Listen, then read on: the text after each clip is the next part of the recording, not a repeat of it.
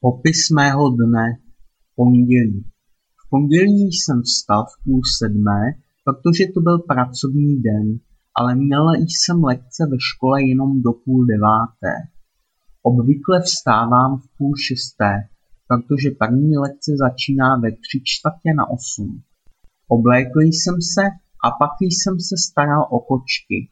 Krmil jsem je a vyčistil jsem jejich záchody.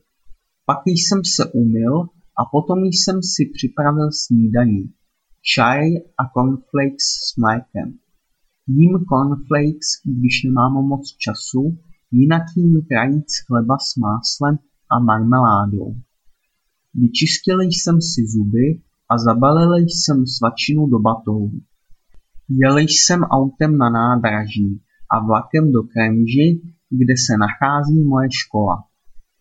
V té době jsem poslouchal mockrát ten samý podcast o rutinních věcech dne a rozhodl jsem se, že budu taky popisovat můj den v češtině.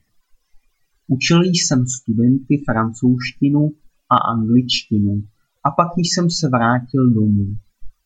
Doma jsem se naobědval a trochu jsem odpočíval.